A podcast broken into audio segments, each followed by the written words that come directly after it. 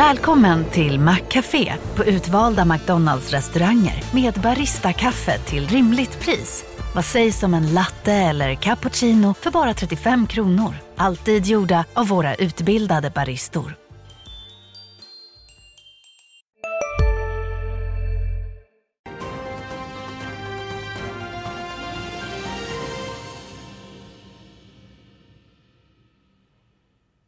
God morgon, det har hunnit bli torsdag. Snart dags för handelsstart. Välkomna till Börsmorgon.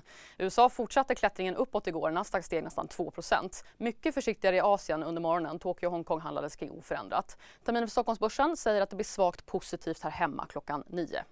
I dagens program ska vi bland annat prata om både vanliga och omvända vinstvarningar. Boost gör just en omvänd vinstvarning för det fjärde kvartalet. Finanschef Sandra Gadd förklarar för oss strax hur det kommer sig. Och så är det utdelningsjakt för småsparare, men den kan komma av sig när boksluten väl trillar in. Och så blir det energinörderi. Dyra elräkningar i december, billigare elpriser i januari. Vad ger det oss för investeringsbart tema? Med mig idag för att prata om det här, Frida Bratt, sparekonom på Nordnet och Martin Nilsson från Redeye. Välkomna båda två. Tack så mycket.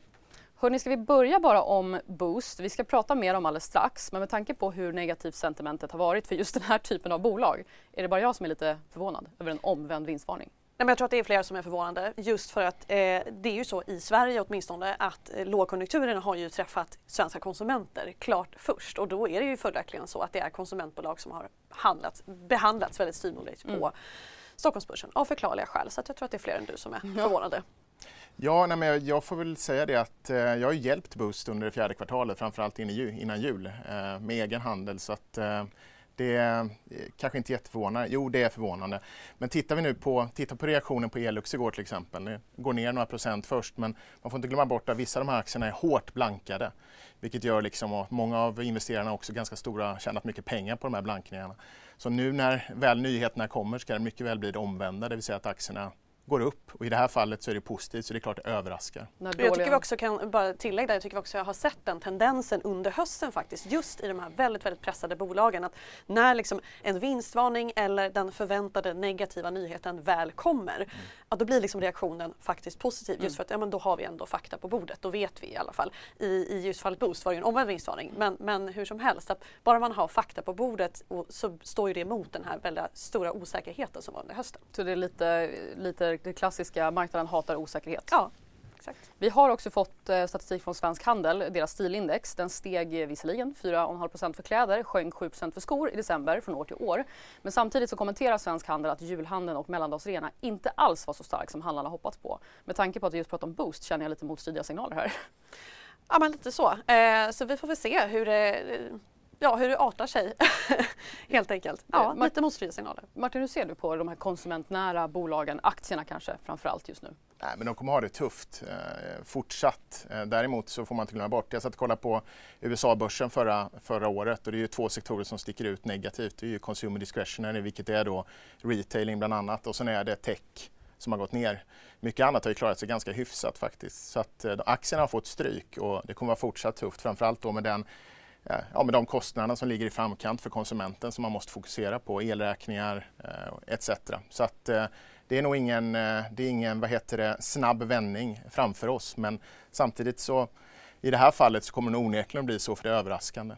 Här tror jag i alla fall att det är bra när man pratar om konsumenten och konsumentens pengar att blicka lite grann utanför Sverige.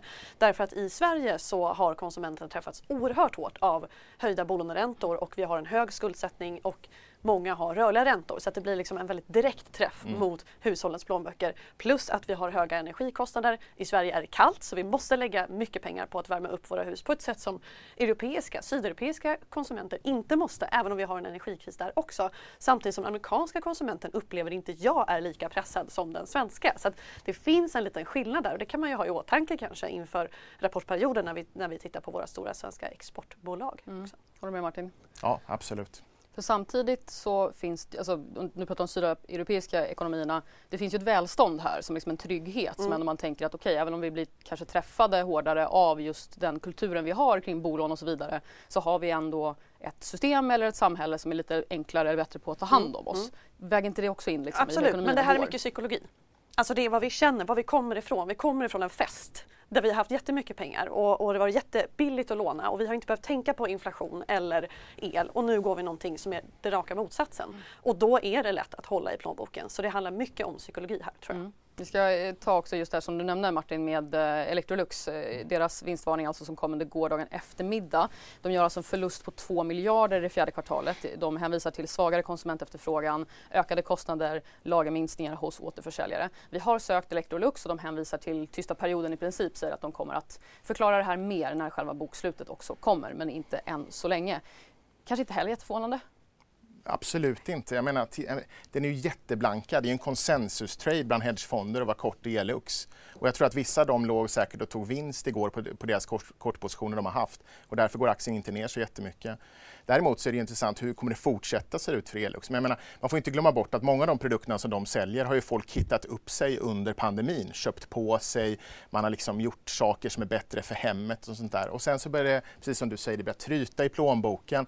Jag menar, det, är inte, det första jag eh, tänker på när jag vaknar upp är inte att vi ska köpa en ny dammsugare liksom, eller en, en ny, eh, nytt kök eller en ny mikrovågsugn eller en ny tvättmaskin. Eller ny, alltså det, det är ju inte sånt som ligger i fokus just nu.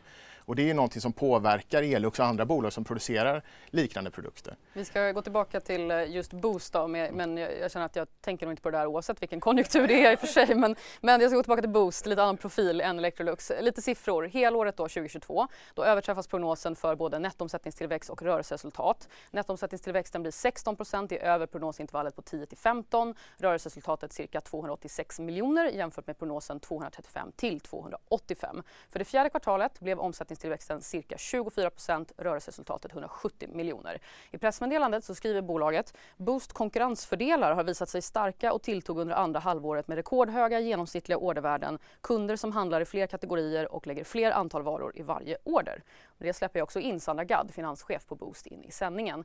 Eh, god morgon Sandra, det, det här känns så otroligt otippat givet den press på konsumenterna vi har pratat om under fjolåret och förväntar oss framåt. Är ni lika förvånade?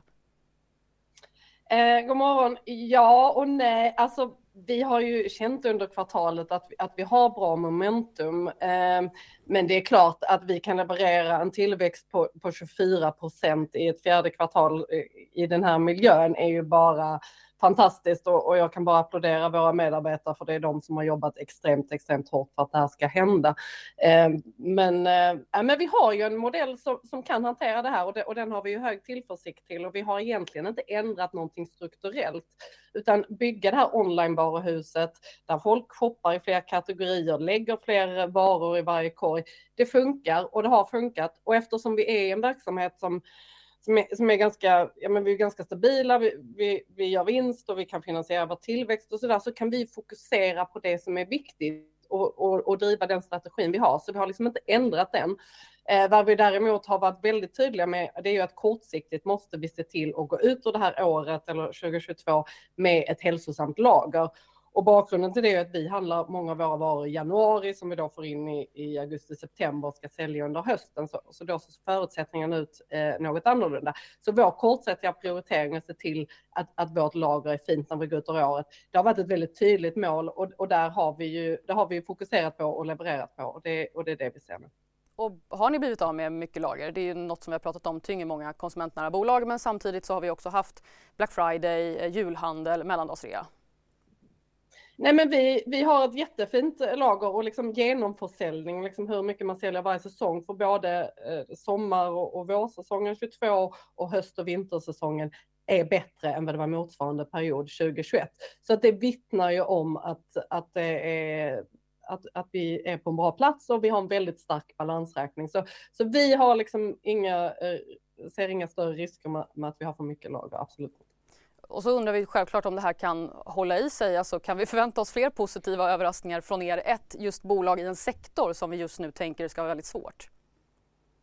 Ja men alltså det är ju the million dollar question. Vi, vi vet ju inte heller. Jag, jag har ingen aning om hur, hur 2023 kommer att vara. Vi, vi håller på att titta på det och vi, vi kommer komma med en prognos eh, när vi släpper vår rapport här i, i februari också det kommer att bli tufft. Hur tufft eh, vet inte, men vi vet ju att vår modell är stark. Vi har eh, vi, vi vet ju att vi kan tjäna pengar, vi vet att vi kan, vi kan liksom vara starka även när det är tuffa tider. Men, eh, men det är klart att det här blir inte enkelt på något sätt, absolut inte. Nej, det är inte heller de orden jag hade tänkt mig när jag går in i 2023. Tack Sandra Gadd, finanschef på Boost för att du var med oss i Börsmorgon. Ja, Martin Frida, vi pratade lite om Boost men har ni några fler tankar nu när, när ni har hört Sandra Gadd här också? Eh, nej, men det blir spännande att följa helt enkelt om vi helt enkelt är för pessimistiska kring hur den svenska konsumenten kommer att agera. Eh, man skulle ju kunna tänka sig också att ett bolag som Boost ändå skulle, alltså bolag som sysslar med detaljhandel, alltså det skulle kunna vara så att konsumenterna faktiskt tänker sig att ja, men jag, jag drar in på resor och jag drar in på eh, liksom, stora inköp men jag vill faktiskt unna mig en klänning mm. ändå. Så det där är ju alltid, det, det, är ju en tendens man har sett i tidigare eh, sämre tider då att det faktiskt inte behöver gå så dåligt för oxfiléförsäljningen men däremot restaurangbesöken. Mm. Mm. Nej men de är ju skickliga också. Jag menar, jag är ju smålänning, alltså ett av de vackraste orden vi kan är ju ordet rea. Eh, och Boost är väldigt bra på det där. Alltså de är ju ute så här, nu är det en dag kvar. Eh, passa på nu, nu är det 30 procent. Det är mycket så här, nästan stressar in konsumenten i det. Eh, så att eh, de har en affärsmodell som onekligen funkar. Sen är jag lite förvånad, för jag hade mycket kompisar när man pratade om handeln innan, innan jul så var det mycket så här logistikproblem. Vågar man beställa saker? Så jag tänkte så här, hur kommer det här slå? Kommer folk gå till butiker mer? Men onekligen i, i deras fall så är svaret nej. Eh, man har fortsatt på den inslagna vä vägen. Det... det... finns också en lustig timing i det här med tanke på att Boost sjönk väldigt kraftigt igår när eh, Danske Bank tror jag det var sänkte rekommendationen till sälj. Den var väl ner 10% Gissningsvis en ganska ordentlig uppåtrekyl idag på det här. Ja det borde det absolut bli.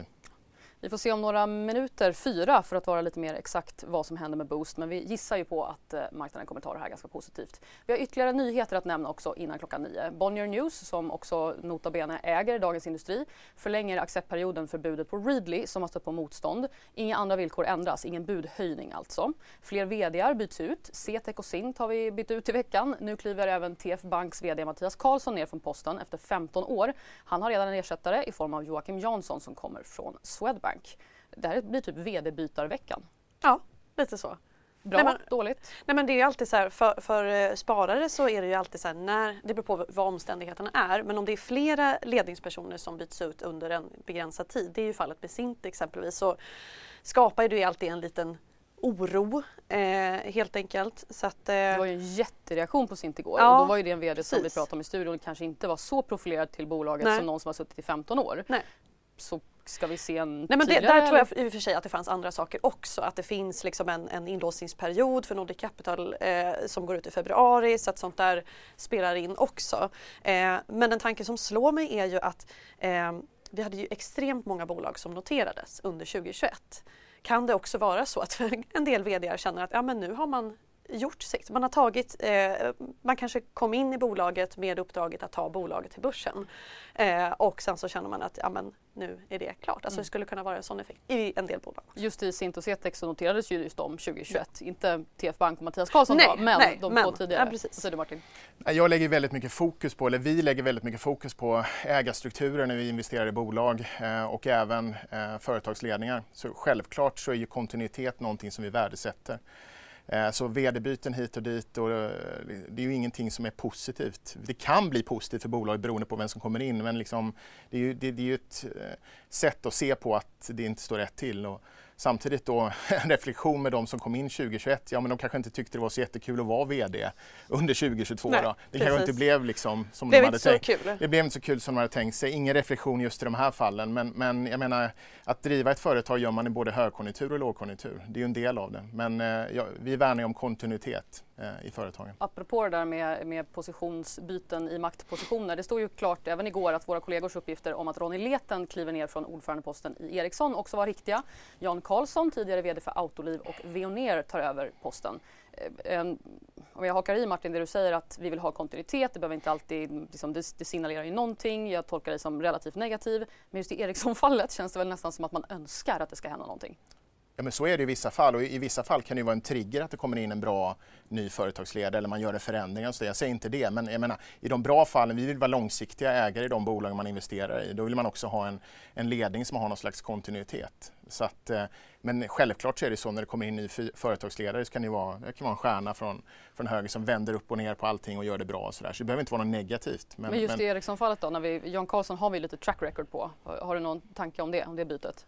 Nej men Ericsson behöver väl just nu, eh, jag menar Ron Leten har ju en fantastisk historik eh, i de företag han har varit i men, men tittar vi på vad Ericsson behöver just nu så är det ju stabilitet. De har ju haft väldigt tufft förra året, framförallt på hållbarhetssidan med det som har hänt. Mm. Så det måste ju ske förändringar där. Så att, eh, jag kan tänka mig att man ser Jan Karlsson som en eh, stabil ordförande som kommer ta tag i det där.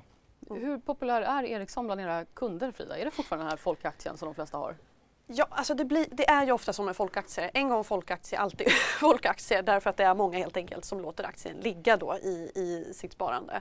Eh, men nej, det är ju ingen het aktie på det sättet. Däremot de gånger vi ser väldigt stora rörelser och det har vi ju faktiskt gjort i Ericsson. Alltså, under den här väldigt turbulenta tiden där det kommer många negativa nyheter eh, och vi får stora ras, ja, men då upprepas ju igen det här att många är ganska pigga på ändå att köpa när någonting rasar väldigt mycket. Men, men kommer inga stora liksom, kraftiga rörelser då, då är det lite sömnigt ändå mm. kring mm.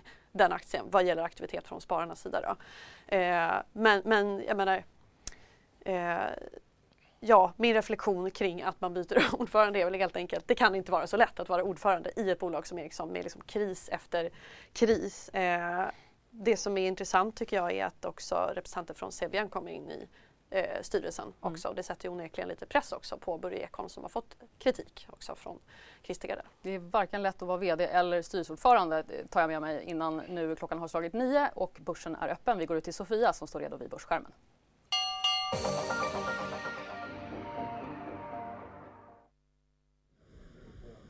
Mm, tack för det Emelie. Det börjar ticka på här på skärmen ute hos mig. Det är en försiktig öppning på Stockholmsbörsen idag i väntan på amerikanska inflationssiffror som vi får in ju i eftermiddag. Svagt upp skulle man ändå kunna säga. På storbolagsindex så hittar vi SBB i toppen följt av Nordea. SBB upp ja, försiktigt också runt 1%. På andra sidan strecket så hittar vi Atlas Copco Electrolux som är svagt ner idag. Igår så fick vi en omvänd vinstvarning från e-handlaren Boost som ni har nämnt i programmet som meddelar att man överträffat sin prognos för helåret 2022. Igår så föll aktien, idag så stiger den nära 9% efter 15 år så lämnar Mattias Karlsson rollen som VD för TF Bank. Han ersätts av Joakim Jansson, närmast från Swedbank. Skiftet ska ske senast i augusti. Eh, aktien rör sig inte märkbart just nu. Även Nelly byter VD. Ludvig Anderberg avser att lämna sitt uppdrag för mode och klädbolaget. Som ni också nämnde i programmet, Bonnier News förlänger acceptperioden för budet på Readly. Aktieägarna har nu fått till den 3 februari på sig att tacka ja. Aktien rör sig försiktigt uppåt 1 Electrolux vinstvarnade igår eftermiddag för andra kvartalet i rad. Aktien full då och idag så fortsätter den ner 1% just nu. Sint rasade ju tvåsiffrigt igår på vd-bytet. Idag så rör sig aktien upp 2%. Vi kollar på några rekar. Carnegie sänker riktkursen för Dustin till 43 kronor från 48 kronor. Upprepar behåll. Aktien stängde på, på strax över 36-40 kronor igår efter då gårdagens kvartalsrapport som sänkte kursen med ungefär 15 procent. Idag så handlas aktien svagt upp 36,50 där. Carnegie sänker riktkursen för Intrum till 185 kronor från 240 kronor och upprepar köp. Och Intrums aktie är ner just nu 1 Jeffries höjer riktkursen för Mips till 500 kronor från 385 kronor och upprepar köp. Och aktien handlas svagt ner. Men som sagt en väldigt så försiktig öppning på Stockholmsbörsen. Tack för det Sofia. Vi noterar också Neono där alltså som eh, vann en strid i eh, USA igår och rusade 50% som är upp 23% också för den delen nu när väl Stockholmsbörsen öppnar ja, men 8% för Boost. Tycker ni det är, det, är det rättvist Martin? Marknaden har ju aldrig fel, va? så att, eh, det får man väl säga. Just nu är det väldigt eh, rättvist tycker jag. Nej, men det, jag hade kanske tänkt mig lite mer, men det, ja, det, det, det är upp i alla fall.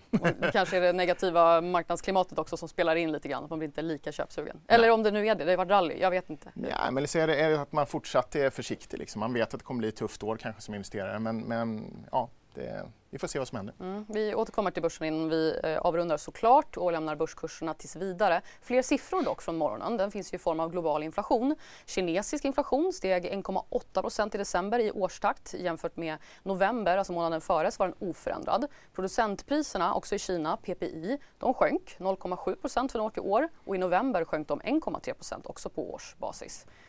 Frida, vad tänker du om det här? Vi pratar inte alls lika mycket om Asien när det kommer till Nej. just inflationsdelen. Men Nej. nu ska Kina släppa på mm. igen, liksom, samhällena ska öppna. Mm. Det, där, det där tycker jag är jätteintressant, och, eh, alltså, eh, inflation kontra Kina. Därför att nu öppnar Kina upp. Eh, det tycker alla är jättebra för att det kan återigen bli då att kinesisk ekonomi kan bli en tillväxtmotor liksom, för, hela världen. Ekonomi, för hela världen. Eh, andra sidan av myntet är ju att ja, men då bör ju allt annat lika då efterfrågan på råvaror öka igen. Och det är ju liksom att råvarupriserna har fallit tillbaka. Det är ju en stor förklaring till att inflationen har fallit tillbaka eh, globalt. Så det där är ju lite grann liksom ett tvegat svärd kanske. Men ja, jag gissar att det ändå är liksom, det positiva vinner här. Men det är liksom en liten intressant eh, sak att följa faktiskt. Mm. Martin? Nej, men jag tycker just den här siffran blir ju relativt eh, ointressant eh, med tanke på att nu har de ju faktiskt börjat öppna upp eh, och de har gjort det i en period där de har drabbats hårt av covid. Eh, men man har ändå fortsatt med den här gradvisa eh, eh, uppöppningen. Eh, så att jag tycker att eh, det ska bli jätteintressant att se vad Kina kommer, vad, vad implikationen kommer bli för inflationen. Jag menar, de har tvingat folk att vara hemma. Vad kommer det ha för, för energiförbrukning? Eh, olje, oljepriset, tittar man på efterfrågan så har den varit lägre än, än tidigare av förklarliga skäl.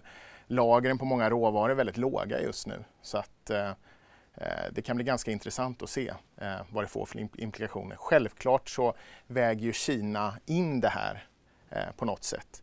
Men det de har mötts av är ju oroligheter och det är någonting de är livrädda för. Mm. Så att det är en väldigt svår balansgång för dem att gå. Men just den här siffran är ju en miljö där man fortsatt, fortsatt hade det nedstängd och började så för mig är den ganska ointressant. Plus att många rå, råmaterial, liksom, sågade trävaror, stål sjönk under det fjärde kvartalet på grund av konjunkturinbromsningen. Eh, så du är mer intresserad av kanske kommande månader? Ja, men ni skrev ju om det senast igår. Kopfer var ute och citerade att stålpriserna börjar vända upp redan nu. Eh, och det var ju betydligt tidigare än vad han hade förväntat sig också. Så det är någonting man får ta in i, i den balansräkningen. Om vi fortsätter runt världen. Amerikansk inflation kom ju också i eftermiddag. Väntat är att den ska ha stigit 6,5 procent från år till år i december. Eh, I november så steg den 7,1 mot prognosen 7,3. Då blev alla jätteglada. Mm. är det förutsättningar för att det blir lättnadsrally idag igen? Nej men nu är det ju som sagt som du sa, det är förväntat eh, 6,5 procent eh, och det är väl snarare så att eh, skulle det inte bli det så kan det bli rejält negativt särskilt mot bakgrund av att vi har haft en börs som har gått så otroligt eh, bra. Eh, men blir det bättre än det här, ja men då kommer det börja talas om att ja, men då kanske det blir en höjning med bara 25 punkter från Federal Reserve här i, i februari. Eh, nej men så det är spännande, jag tror att man kommer titta väldigt mycket på eh, kärninflationen Eh, som jag tror att förväntningarna är 5,7 procent där. Jag har 5,6 i huvudet så vi ligger nära kan det vara. Eh, du har säkert rätt. Du har ehm, säkert rätt. eh, nej men för den är intressant att, att, titta på i det här läget också när vi ändå har spridningseffekter eh, från liksom, det, oljepriset och så. Mm. Och Martin Jerome Powell var ju här i Stockholm eh, under eh, veckan och var ju fortfarande väldigt så tydliga med att vi är inte klara. Liksom, det, utan det, det, finns fortfarande väldigt mycket kvar att göra. Verkar marknaden springa lite före?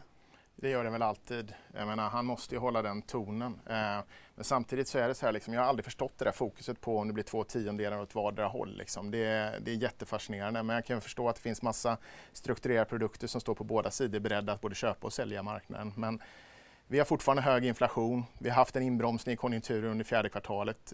Vissa råmaterialpriser har kommit ner så det kan mycket väl vara att det inte kommer in under. Men risk-reward som du säger, det vill säga skulle den komma in betydligt högre, ja men då blir det ju troligtvis en vinsthemtagning. Och samtidigt så har vi ju en, alltså vi, vi, kan ju handla globalt så att säga, alltså investeringsmässigt så kan det ju vara bra att kanske då välja USA oavsett om det är fond eller aktier eller vad det är för någonting. Men för Sverige så väntas ju inflationen som kommer för december på fredag fortfarande otroligt kraftig ökning från år till år. Jag tror att den skulle vara 12 procent, det skulle vara mm. tvåsiffrigt mm. åtminstone. KPI ja. Precis. KPI mm, exakt. Mm. Eh, och vi är ju ganska hemmakära. Man tittar ju mm. mycket på liksom sina bolag och visst är våra bolag också väldigt kopplade till den globala marknaden. Men finns det liksom en ganska stor dissonans just nu i att så här, Stockholmsbörsen kanske inte går jättebra men USA kommer gå bra eller någonting mm. liknande? Ja, men jag tycker det här är intressant för att det är ju väldigt tydligt då att eh, här i Sverige så har vi fortfarande och i Europa då eh, konsekvenserna av liksom, energikrisen som spökar i de här siffrorna. I Sverige så är vi ju, alltså vår ekonomi har ju blivit liksom väderberoende. Eh, därför att elpriserna stiger så kraftigt om det inte blåser och, och om det inte regnar. Eh, december var definitivt ingen bra månad för elpriserna så det här kommer ju slå igenom då. Eh, desto viktigare då att eh, eh, titta på eh, inflationen förstås borträknat då från energi. för det är den delen som Riksbanken kan påverka. Men det är ju tydligt att USA ligger före som du säger. så är det ju. Mm. Martin? Nej, men tittar man på USA, jag menar den premie som den amerikanska börsen har mot, eh, mot vår marknad och mot andra marknader är ju historiskt rekordhög. Så att jag menar att USA ska fortsätta, att den spreaden ska bli ännu större, ja det kan mycket väl ske. För att jag menar, vi får inte glömma bort att vi, vi är en region där det faktiskt sker ett krig väldigt nära oss. Så att utländska investerare är nog ganska försiktiga att investera i Europa generellt sett. Men jag menar värderingsgapet är rekordhögt eh, historiskt eh, när det gäller liksom, ja, Stockholmsbörsen mot USA eller mot andra. Så att det, det ser jag kanske inte som så jättestor sannolikhet utan vi har väl liksom vissa orosmoment som kanske då börjar lättas upp lite. Vi har varit oroliga förra året för fastighetssektorn etc. Eh, som är kanske väldigt specifik för vår marknad även om det finns i andra delar, region, andra delar och andra regioner också. Men annars så, så jag menar våra bolags försäljning, de stora bolagens försäljning, om man exkluderar banker, i vår inhem, alltså inhemska marknad är ju obetydlig om man säger så. Mm. Det är ju eh, några procent hit och dit så vi är beroende av en global marknad och en global efterfrågan. Och det där jag var inne på tidigare att liksom det gäller tror jag för investerare att just blicka lite grann utanför Sverige för Sverige är inte talande för, liksom, definitivt inte för den amerikanska konsumenten. Men jag tror också som investerare ska du inte sitta och tänka så här, vad ska jag köpa för 20 23. Utan vad ska jag köpa för de närmsta fem åren? Mm.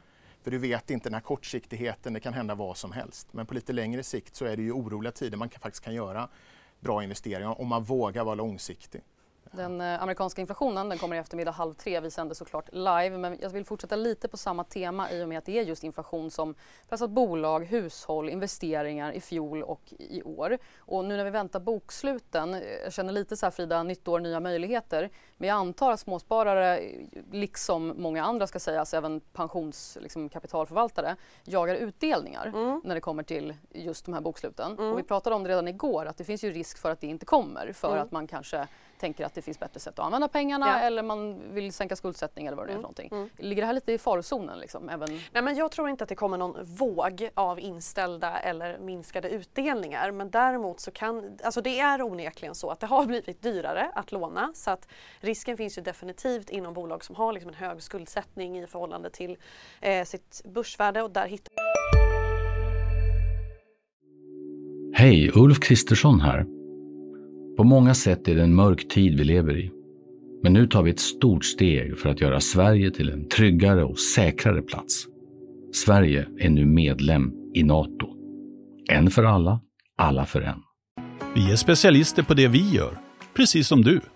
Därför försäkrar vi på Swedea bara småföretag, som ditt. För oss är små företag alltid större än stora och vår företagsförsäkring anpassar sig helt efter firmans förutsättningar. Gå in på swedea.se företag och jämför själv. Det är många bolag inom fastighetssektorn exempelvis. Det finns en stor tillgångsmassa där inom flera bolag som ska refinansieras och det har blivit dyrare och då kanske man prioriterar helt enkelt att stärka balansräkningen istället för att eh, dela ut. Och det vore ju inte särskilt konstigt eh, och vi har ju sett hur Castellum exempelvis då har sagt att man ska göra det här. Andra bolag gör på annat sätt. SBB avyttrar innehav istället. Eh, är, det, är det någonting ni har sett hos era kunder? Alltså att man kanske försöker, lite det här att man drar sig mer till värde än till eh, ja, tillväxt? Eh, det finns två spår kan man säga om man tittar hur, hur spararna har agerat den senaste tiden. Och då är det dels att man vill eh, man, ja, det kanske finns någon dynamik det här, tillväxt kontra värden nu. Om det är så att vi går mot en mjukare penningpolitik, är det då tillväxtaktier som ska komma tillbaka? Så det är liksom ett spår att man kanske tror det då samtidigt som inflationsoro ändå trots allt tycks bytas ut nu, nu mot konjunkturoro. Och då kan det ju vara så att man kanske går då mot vissa tillväxt, man vågar köpa lite tillväxt igen. Men det andra spåret är just det där att man vill eh, jaga utdelningar som en krockkudde. Eh, vi ser att man köpte Telia eh, och Tele2 exempelvis eh, nu i det här rallyt i inledningen av året. Eh, och det andra eh, spåret då i det här rallyt, var det typ Sinch eller de här? Sinch, Hexatronic, eh, också en sån här populär aktie 2021. Eh, Tesla, allra mest köpta aktien på Nordnets plattform. Så man vågar liksom gå åt det hållet också. Men annars så tycker jag verkligen se att den här eh, eh, helt omoderna strategin 2021 att jaga utdelningar, den har ju liksom gjort en comeback nu. Jag, jag tror att jag också är lite ute efter liksom att få tempen på hur riskbenägna eller, mm. eller risk, eh, ja, inte averta, motsatsen, riskvilliga. Ja, nej, men, och det där är så svårt nu. att ge liksom en enhetlig bild eh, av liksom den, den genomsnittliga spararen. Hur reagerar den? Alltså det är väldigt svårt att ge den bilden när det är bara några handelsdagar då in på det nya året. Men eh, man kan väl säga att aktiviteten har varit ganska hög. Eh, jag tycker mig se att det finns liksom någon slags eh, känsla av att men nu lägger vi det här skitåret 2022 bakom oss, vi börjar på nytt, det är liksom lite nya friska tag här ändå. Jag tycker hela 2020-talet hittills har varit skit så att ja. jag lägger hela årtiondet ja. bakom mig. Nej, men, och då finns det liksom en sån känsla tycker jag ändå. Men parallellt med det så finns det den här känslan att man var lite oförberedd på det här rallyt. Alltså man låg inte riktigt positionerad för att det skulle hända nu, man kanske trodde det skulle hända längre fram. Eh, så det är också liksom det jag hör lite grann, eh, att man var inte riktigt med kanske. Så det är inte det här att man bara liksom hoppar på risktåget direkt utan det kom lite oväntat mm. faktiskt. Jag måste fråga om Sint också med tanke på att de kollapsade igår på den här nyheten om att VD kliver ner och att vi kliar oss lite i huvudet och var sådär varför då? Förstår ju att mm. det kanske handlar mer om bolagsspecifika. Är det en populär aktie hos er? Var det många som sålde, köpte? Eh, man kan väl säga så här, alltså den, den ägs inte av jättemånga i relation till liksom, de mest populära aktierna. Men, men absolut, det, det är en aktie som eh, som finns i en del portföljer. Eh, den har sålts av mer än den har köpts under fjolåret.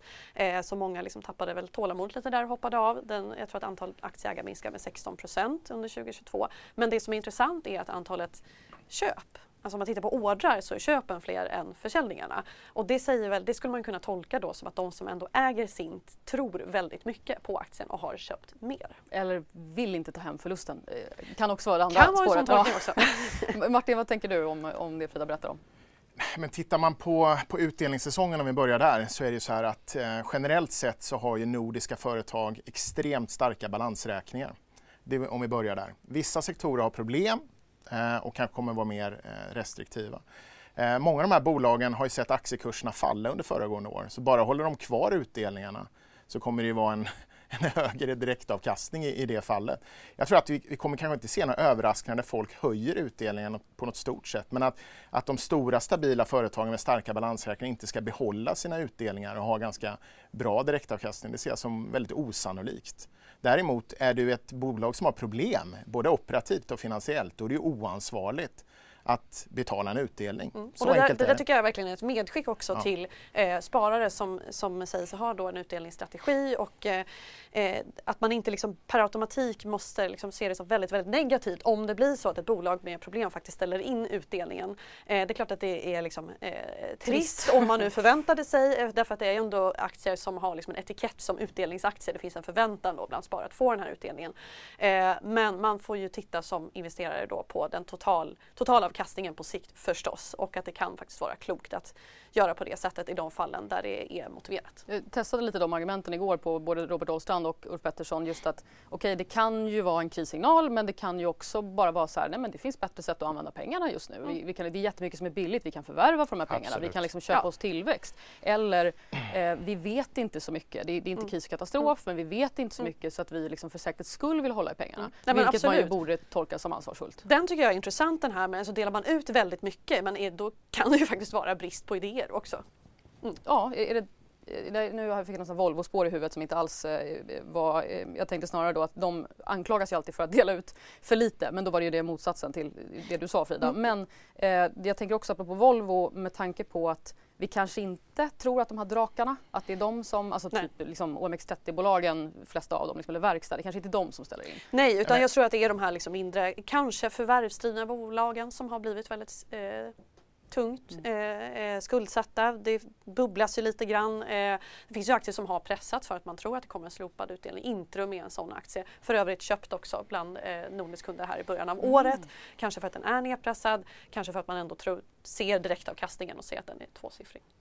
Martin? Ja, men I vissa bolag kan du undvika en nyemission för att du ställer in utdelningen. Då tror jag att de flesta investerare ställer sig bakom det. Mm. Eh, jag menar, så att allting handlar...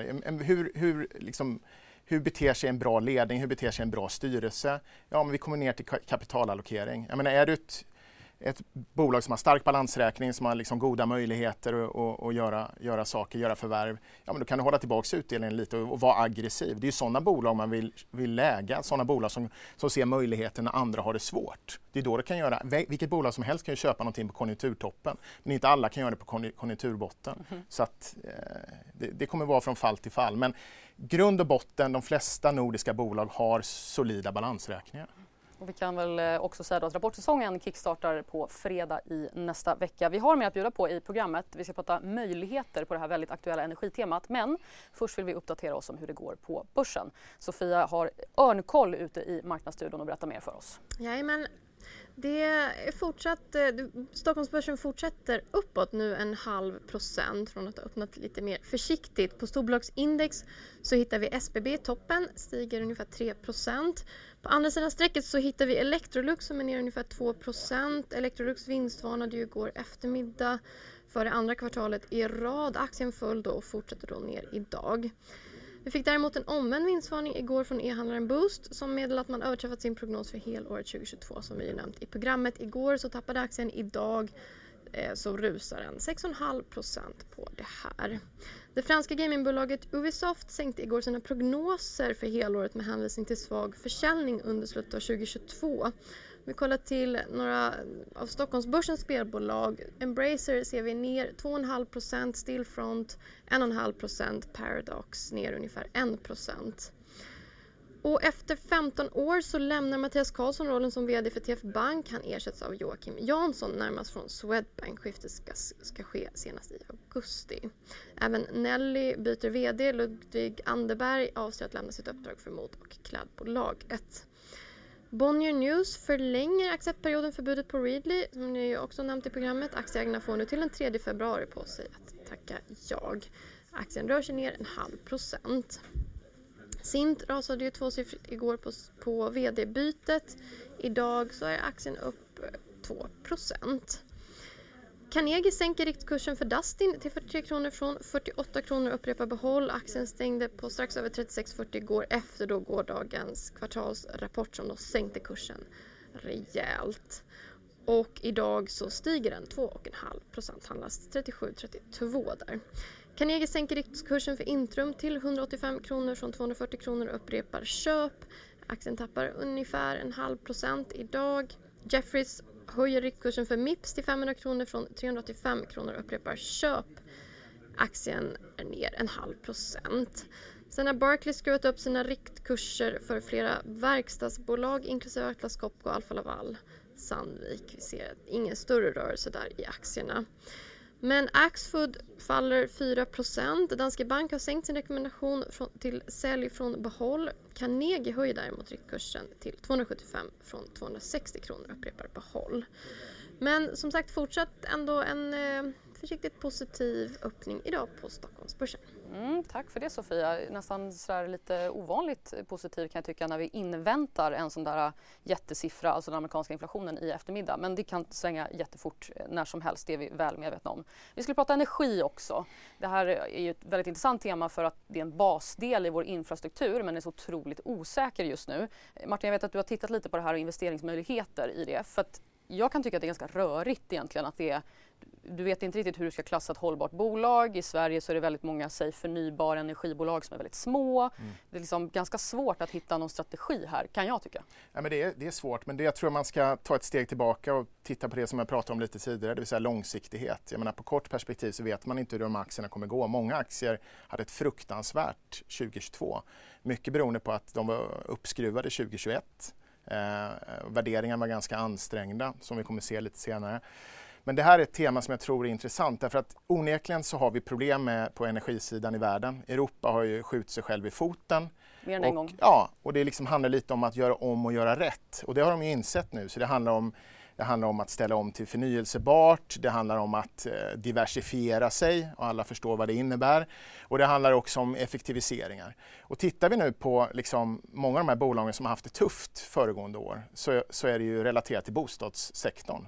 Men bostäder, fastigheter släpper ut ungefär 40 procent, de använder 40 procent av energin i Europa.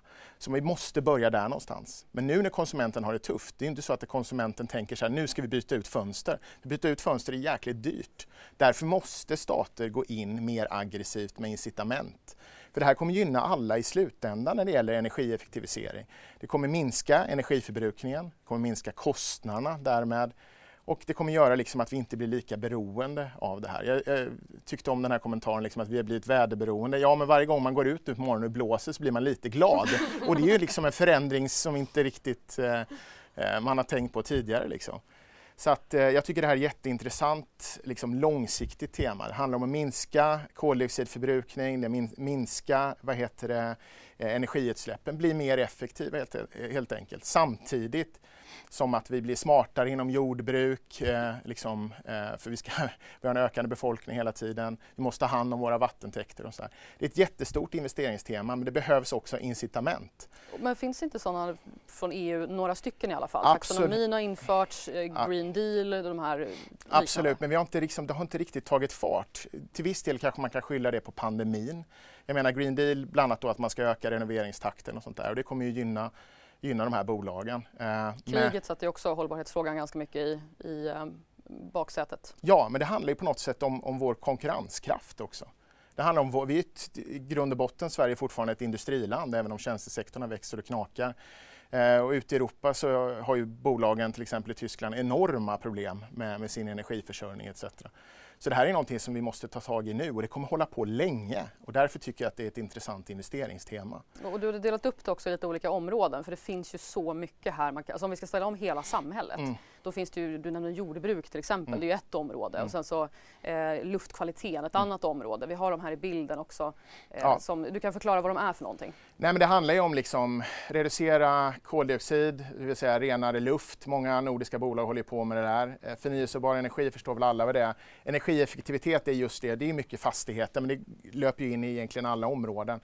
Eh, smartare jordbruk, waste management, recycling, det är väl Tomra det bästa exemplet på det vi har i, i, i Norden på, på det bolaget. Och sen eh, vatten som, som eh, ja, renhet till vatten helt enkelt, och både för, för människor och eh, ja, djur. Så att det här är långsiktiga områden som jag tror kommer vara jätteintressanta. Mm. Frida, vad, vad, tänker du om kanske också uppdelningen här? Det blir lite mer överblickbart för mig ja, men det, nej, men Min reflektion är väl egentligen att det finns ett intresse bland sparare att investera hållbart men det har varit en djungel. Mm. Eh, och anledningen till att det har känts som en djungel är att det har varit, inte funnits någon enhetlig definition av vad som är hållbart. Det har funnits problem med greenwashing, vi har haft olika märkningar på finansiella produkter, alltså löv och glober och svanar och allt möjligt. Ljusgrön alltså, och mörkgrön. Och... Ja precis, så det är väldigt svårt att veta vad, vad är det som gäller. Men nu när taxonomin inte är helt införd men börjar införas eh, så jag är helt övertygad om att det kommer minska riskerna för greenwashing betydligt, göra det lättare för spararna att göra eh, hållbara val i, i sitt sparande. Eh, så det är väldigt positivt. Det är liksom ett nytt kapitel som näringslivet står inför. Eh, Samtidigt är ju just taxonomi, som ju just eh, för den som också lyssnar, eh, är ett form att mäta liksom, och indexera i princip hur hållbart man är. Mm. Den är inte felfri. Absolut inte och det har ju föregåtts av, av diskussioner. Alltså vad ska anses vara hållbart liksom i, i, på EU-nivå? Eh, men onekligen så är det ju ändå att det man ska mäta är liksom koldioxid, alltså gram koldioxid koldioxidutsläpp i gram då per vad det nu kan vara per enhet. Alltså det blir ändå någonting som är mätbart alltså, och på så sätt ändå någonstans svart eller vitt. Mm. Eh, och så har vi inte haft tidigare. Eh, så det här utgör ju ändå en grund för någon typ av definition av vad som är hållbart. Och sen sätter det sätter ju verkligen företagen i arbete om man ser det ur det perspektivet. Det kommer krävas mycket resurser, alltså den, hållbarhetsrapporteringen kommer ju i framtiden vara lika omfattande som den finansiella rapporteringen för bolagen. Eh, och det är klart att man vill framställa sig så hållbar som möjligt. Så att eh, det här, nu händer det saker. Det är liksom ett nytt kapitel som skrivs. Fast där måste jag säga att jag tror att hållbarhetsredovisningen måste bli mycket mer förenklad. Um, för att det måste, det måste utgå från bolagets affärsmodell. Det kan inte vara att ett bolag bara ska fylla i massa boxar och ticka massa boxar för att det ska framstå som hållbart. Det måste vara en del av varje företags affärsmodell. Sen är det så här att när vi tittar på värdekedjor, jag menar alla gillar den här elektrifieringstrenden som finns. Alla gillar liksom den. Men ingen gillar gruvor. Var kommer grejerna ifrån, mm. tror ni? Ja, så och då, då, exkluderar man sådana saker istället för att försöka få fram en gruvdrift som faktiskt är hållbar i vissa delar av världen.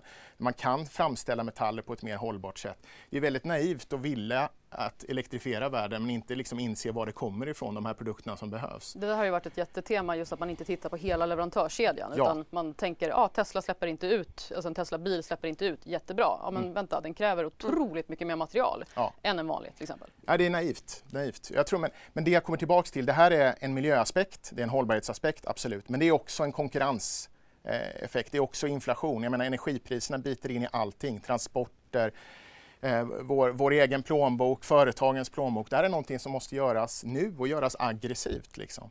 Och att ge tillbaka eh, pengar till, till konsumenten och till företagen, ja, men det hjälper ju kortsiktigt. Men jag vill ha mer incitament till direktinvesteringar.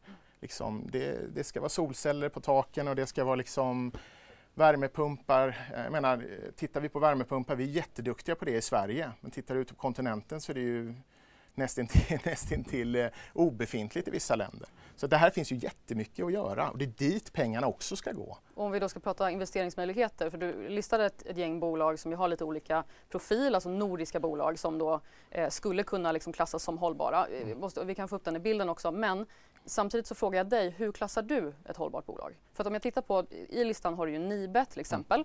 Mm. Eh, och som du säger, luftvärmepumpar jättebra för just energieffektivitet och för klimatreduceringen. Liksom, men själva tillverkningen av luftvärmepumparna och transporter och frakt och sådana saker, ja, belastar också. Ja, absolut. Nej men alltså, vi, vi, vi tittar, det här är ju egentligen, folk får göra sin egen analys av de här bolagen, men jag tog bara ut ett exempel på det som brukar lyftas fram som hållbara bolag. Som också, många av de här kommer väldigt bra ut i taxonomin, vissa kanske är betydligt sämre. Och vi ska säga att siffran som står bredvid de ja, det... procent är alltså hur de gick 2022? Exakt, och det var lite det jag var inne på. Många av de här aktierna har haft det väldigt tufft, framförallt de, de som har haft en exponering mot fastigheter och infrastruktur. Vi har Sweco som har sitt huvudkontor precis runt hörnet här eh, och eh, Afri som är konsulter etc. Och sen har vi egentligen två bolag då, inom vindkraft båda två som är netto jämnt eh, på, på plus. Men eh, definitionen på ett, på ett eh, hållbart bolag är att man har pro produkter och lösningar som ger en positiv nettoeffekt eh, i slutändan, men också att man har koll på sina leveranskedjor. Det vill säga att man försöker göra allting hållbart hela vägen. Och vissa av de här företagen eh, jobbar med det eh, stenhårt. Jag skulle säga att generellt sett så nordiska företag ligger i, i framkant i en global jämförelse. Så jag tror att för nordiska företag så finns det oändliga möjligheter inom det här området. Och, och, på den här eh, listan då, eh, gillar du alla de här bolagen? Tror du på alla de här bolagen eller har du mest tagit ut dem? Som... Nej, jag har bara tagit ut dem som en, som en eh, observation. Eh, så att eh, tittar man på, på de här företagen så är det ju liksom, vad heter det, vissa bolag som Tittar man till exempel på ett sådant bolag som Tomra som jag historiskt sett har varit investerad i så är det ett bolag som hade en väldigt tuff eh, utveckling förra året men det är ju fortsatt väldigt höga multiplar på, på bolagen därför att det är en, en darling inom hållbarhet. Eh, så den handlas fortfarande på betydligt eh, högre multipel. Men skulle konjunkturen ta fart och, och eh, eh kanske investeringar inom renoveringar och sånt här så finns det nog många bolag som skulle gynnas inom det här området också. Är det några andra på listan som där värderingarna har blivit lite mer rimliga? Nej men allting rimliga är ju de bolagen som har byggexponering. Ja, men tittar vi på allting som, har, eh, som är byggrelaterat, Inwido, Sweco, Afri, Lindab, det har ju skett en multipelkontraktion i de här men det finns ju också en osäkerhet i de estimaten för innevarande år, det vill säga hur stor är inbromsningen? Så det får man ju också ha i åtanke när man, när man gör sin analys. Osäkerheten är, är större. Vestas har ju självklart gynnats av höga energipriser. Lönsamhetsmässigt har det varit katastrof därför att de har haft problem med värdekedjor, de har haft problem med råmaterialpriser etc. Men eh, sätter man ihop det här och, och tittar på ett längre perspektiv så tror jag att många av de här bolagen kommer ha eh, en god tid eh, framför sig eh, på energitemat. Jag får lite uppfattningen att det finns mycket större och mer etablerade och då också mer säkra renodlade förnybara energibolag i våra grannländer. Sveriges liksom, konkurrenter där känns fortfarande ganska små. Är, är jag på rätt spår då? Hur menar du? Eh, alltså... Att de, om, vi, om vi ska ha ett bolag, eller de svenska bolagen som vill eh, tillhandahålla förnybar energi, ja. eh, att de fortfarande är så pass små. När de är små då är det fortfarande större osäkerhet medan Vestas är så pass stort nu att man liksom känner sig mer trygg med den till exempel. Så är det ju absolut, men jag menar, tittar man på ett sådant bolag som Nibe, de är ju absolut ledande i, i Europa på en jätteintressant nisch och nu ska man eh, fyrdubbla den egna produktionen under en år. Det visar ju på något sätt, man får väl säga att Nibe historiskt sett har varit fantastisk kapitalallokerare. Eh, och eh, om de tror på marknaden så mycket så säger det väl någonting. Liksom. Så att jag skulle säga att vår, vi har förbaskat bra bolag. Eh, däremot så ska man alltid vara försiktiga mot bolag som kommer med nya tekniker. Vissa av dem kommer vara vinnare, vissa kommer inte finnas kvar. Och därför tycker jag osäkerheten i de bolagen kan, kan vara för stora. Mm.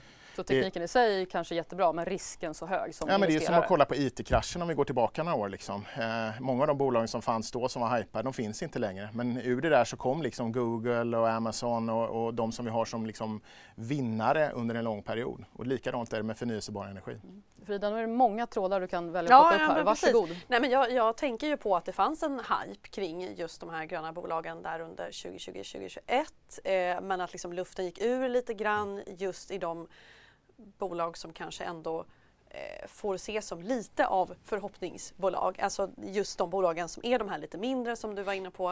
Eh, där det, eh, ja, det kanske inte finns, det finns en idé om, eh, det finns en lösning eh, inom förnyelsebar energi men det kanske inte finns en färdig produkt. Eller det, ja, så, eh, där såg vi att luften gick ur lite grann och det var en hel del sparare som, som brände sig eh, men det finns ett underliggande stort intresse ändå för mm. den här sektorn. Det ser vi ju exempelvis Nibe.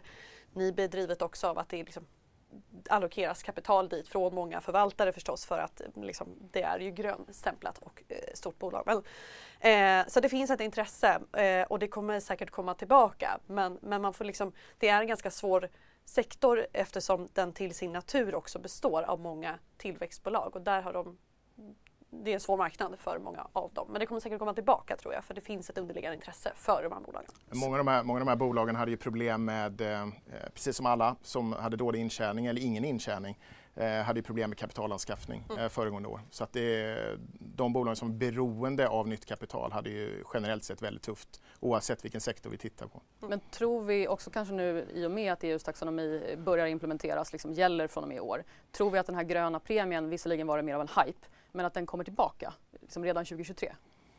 Det, det, är ju fortfarande en grön premie och eh, investerarna var tidiga på att identifiera det här. Jag menar, det finns vissa eh, mäklarfirmor ute på stan som gjorde sina preliminära liksom, taxonomisiffror på, på eh, 150-200 bolag liksom två, två år innan eh, det här reglementet kommer. Så att jag tror att folk är ganska liksom, uppsjungna på vilka bolag som kommer bra ut. Vissa företag har redan gett estimat eller till och med liksom, satt siffra. Så att, Eh, Eh, ja, det, det, det, men att det är en premie på många av de här bolagen, det finns ju fortfarande, men vissa gör inte det. Mm. Nej, men jag, jag håller med. Eh, jag tycker mig också kunna identifiera, alltså jag tycker att Nibe är ett jättebra exempel, att det fortfarande finns en, en grön premie och det är ett bolag som många sparare gillar. Som har liksom, det har verkligen, Nibe har ju köpts friskt alltså under 2022. Eh, när, eh, för det är ett kvalitetsbolag, det är ett bolag som man passar på att köpa när man får det lite billigare. Men är det lite risk för hype igen? Om nu liksom krig och inflation börjar liksom falla i baksätet, nu är det någonting nytt som ska styra? men alltså, det, den, alltså risk för hype, det, men det finns ju alltid liksom den här risken att allting springer iväg. Eh, på samma sätt som vi ser nu under, eh, eller som vi såg under 2022, att det, fanns aktier, det finns aktier som kanske lite orättvist har pressats ner när humöret varit väldigt negativt. Så ja, då finns ju alltid risken att det går åt andra hållet sen när det vänder eh, och alla ska ha liksom någonting inom en viss sektor och då liksom blir, liksom följer en del bolag lite orättvist med i det där. Eh, den finns säkert. Allt det där går i cykler. Just nu är det inte en hype, men Nej. det var det. Liksom. Så 2021 var en hype. Ja. Jag vill avsluta med det här som du nästan inledde med Martin, och så att jag vill ha mer incitament. Mm. Vad är det du vill uppmana till? Vad är det du vill ha och från vem? Nej, men jag ser det ju så här liksom, att tittar vi på våra egna fastigheter som vi sitter med, liksom, husen, och, eh, så är det ju så här att eh, om vi nu håller i plånboken så är det ju så att byta ut ventilationssystem eller byta ut fönster eller sätta in, det, det är liksom vi har inte råd med det generellt sett just nu. Vi håller i pengarna, vi eh, onekligen handlar lite på boost men annars så håller vi i, i, i pengarna och är försiktiga och ska försöka betala elräkningen etc där måste det komma in kraftigare incitament, det vill säga att du får incitament för att göra förändringar som då minskar energiförbrukningen i din fastighet men också ekonomin som helhet. Så det är finanspolitiken egentligen som ja, behöver absolut, ta ett tag? Absolut, och det måste ske nu. Håller du med Frida?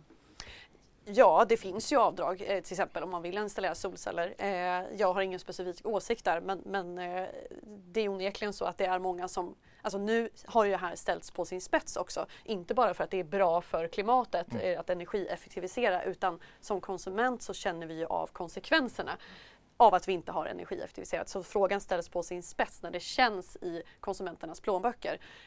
Och då kommer efterfrågan öka och det kommer säkert bli en större diskussion i där också om det inte ska på något sätt då bara eh, utökas det här avdraget. Man kan göra. Får se om det är bara grön premie eller om det blir en grön hype till och med under 2023. Tack så mycket Martin och Frida för att ni var med idag. Tack, Tack så mycket. mycket.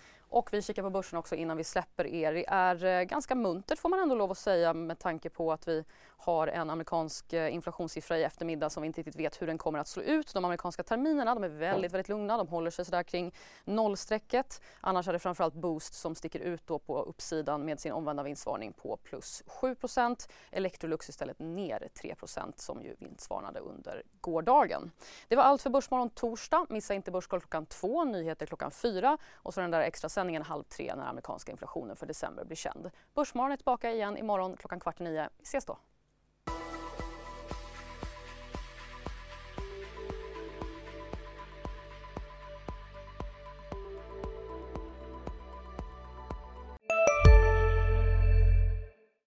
En nyhet. Nu kan du teckna livförsäkring hos Trygg-Hansa. Den ger dina nära ersättning som kan användas på det sätt som hjälper bäst. En försäkring för dig och till de som älskar dig. Läs mer och teckna på trygghansa.se. Trygg Hansa. Trygghet för livet. Hej, Susanne Axel här. När du gör som jag och listar dig på en av Krys vårdcentraler får du en fast läkarkontakt som kan din sjukdomshistoria. Du får träffa erfarna specialister, tillgång till lättakuten och så kan du chatta med vårdpersonalen. Så gör ditt viktigaste val idag, lista dig hos Kry.